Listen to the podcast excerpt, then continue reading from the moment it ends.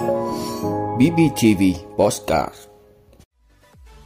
Thủ tướng dự khai mạc năm du lịch quốc gia 2022 tại Quảng Nam.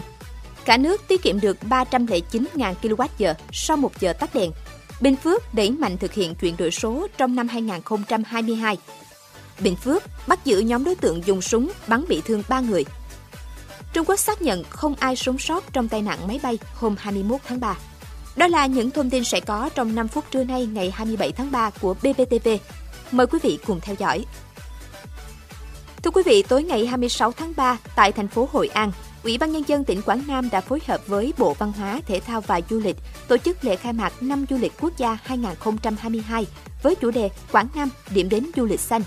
Phát biểu tại buổi lễ, Thủ tướng Phạm Minh Chính kỳ vọng cùng với lễ khai mạc, chuỗi các sự kiện du lịch xuyên suốt cả năm 2022 sẽ là đòn bẩy quan trọng và cơ hội cho ngành du lịch tăng tốc, bứt phá. Thủ tướng cho rằng phát triển du lịch trong thời gian tới sẽ có những thuận lợi, cơ hội lẫn khó khăn. Từ đó, Thủ tướng đề nghị các bộ ngành, tỉnh Quảng Nam và các địa phương trên cả nước tiếp tục nỗ lực vượt qua khó khăn, chủ động phối hợp thực hiện thật tốt một số nhiệm vụ trọng tâm.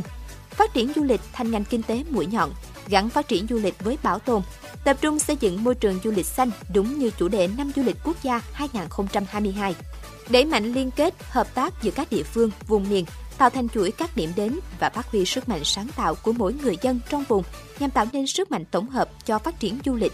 Bên cạnh đó, chủ động, linh hoạt và đẩy mạnh hơn nữa việc mở cửa thị trường du lịch quốc tế gắn với việc thích ứng an toàn, linh hoạt trong bối cảnh bình thường mới. Truyền thông quảng bá mạnh mẽ du lịch Việt Nam ra thế giới. Năm du lịch quốc gia Quảng Nam 2022 có 212 sự kiện hoạt động trong đó, 10 hoạt động ở tầm quốc gia do Bộ Văn hóa, Thể thao và Du lịch và các bộ ban ngành trung ương tổ chức. Tỉnh Quảng Nam chủ trì chuỗi 64 hoạt động và 138 hoạt động hưởng ứng do 42 tỉnh, thành phố tổ chức. Thưa quý vị, theo thông tin từ Trung tâm Điều độ Hệ thống Điện Quốc gia, qua theo dõi số liệu về phụ tải tiêu thụ điện sau một giờ tắt đèn biểu trưng hưởng ứng chiến dịch giờ trái đất năm 2022, từ 20 giờ 30 phút đến 21 giờ 30 phút ngày 26 tháng 3. Cả nước đã tiết kiệm được sản lượng điện là 309.000 kWh, tương đương số tiền khoảng 576,1 triệu đồng. Trong những năm qua, giờ trái đất là sáng kiến của Tổ chức Quốc tế về Bảo tồn Thiên nhiên WWF nhằm nâng cao nhận thức cộng đồng về biến đổi khí hậu và tiết kiệm năng lượng trên toàn thế giới – Chiến dịch này đã thu hút sự quan tâm hưởng ứng của 63 tỉnh thành phố của Việt Nam cùng đông đảo các tầng lớp nhân dân. Trong đó, Tập đoàn Điện lực Việt Nam EVN là một trong những đơn vị điển hình luôn quan tâm và tích cực phối hợp để thực hiện tốt chương trình.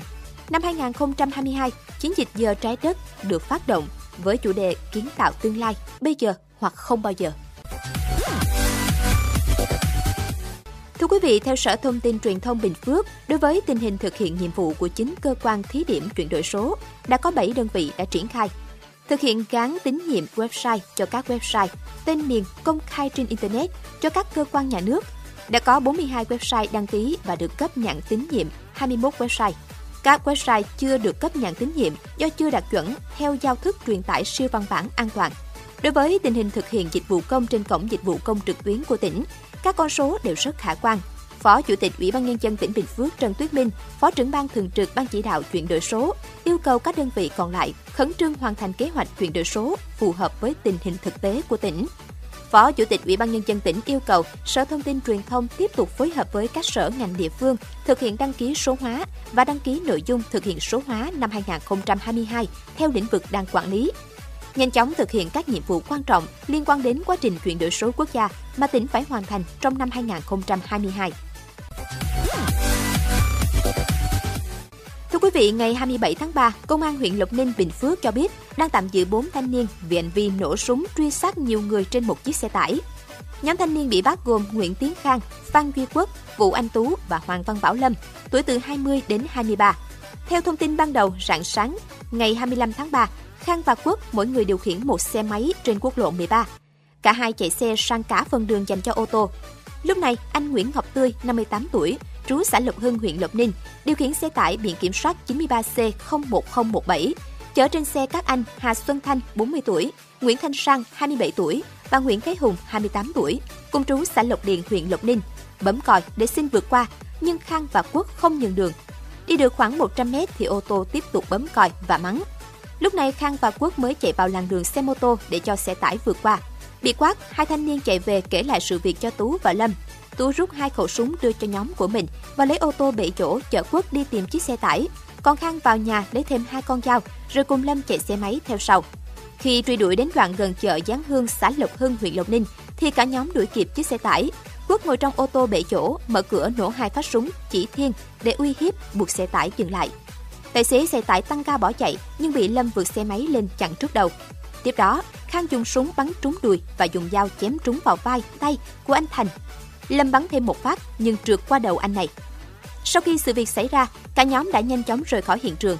Các nạn nhân được người dân đưa đi cấp cứu và trình báo cơ quan công an. Đến khoảng 8 giờ cùng ngày, Tú, Khang, Lâm và Quốc đến cơ quan công an đầu thú và khai nhận toàn bộ sự việc, đồng thời giao nộp hai khẩu súng, hai con dao, một xe ô tô và hai xe máy. Khám xét khẩn cấp nhà các đối tượng, cơ quan công an thu giữ một hộp tiếp đạn, bên trong có 12 viên chưa qua sử dụng và một viên đạn rời. Khám nghiệm hiện trường nơi xảy ra vụ việc, cơ quan công an thu giữ 3 vỏ đạn. Thưa quý vị, theo truyền thông nhà nước Trung Quốc đưa tin, không tìm thấy ai sống sót tại địa điểm rơi máy bay Boeing B737-800 của hãng hàng không China Eastern Airlines chở 132 người. Sau hơn 6 ngày nỗ lực tìm kiếm, lực lượng tìm kiếm Trung Quốc cho biết họ vẫn chưa tìm được hộp đen thứ hai của chiếc máy bay gặp nạn, nhưng tìm thấy bộ phát định vị khẩn cấp, thiết bị được dùng để phát tín hiệu nhằm định vị máy bay trong trường hợp bị nạn, mở ra hy vọng tìm được chiếc hộp đen còn lại. Vụ tai nạn thảm khốc xảy ra ngày 21 tháng 3 khi máy bay Boeing 737 số hiệu 5735 của hãng hàng không China Eastern Airlines khởi hành từ thành phố Côn Minh, thủ phủ tỉnh Vân Nam, đến thành phố Quảng Châu, thủ phủ tỉnh Quảng Đông, đã mất liên lạc khi bay qua thành phố Ngô Châu thuộc tỉnh Quảng Tây. Vào thời điểm xảy ra tai nạn, trên máy bay có 132 người, bao gồm 123 hành khách và 9 thành viên phi hành đoàn vị đã luôn ủng hộ các chương trình của Đài Phát thanh truyền hình và báo Bình Phước. Nếu có nhu cầu đăng thông tin quảng cáo ra vặt, quý khách hàng vui lòng liên hệ phòng dịch vụ quảng cáo phát hành số điện thoại 02713 887065. BBTV, vì bạn mỗi ngày.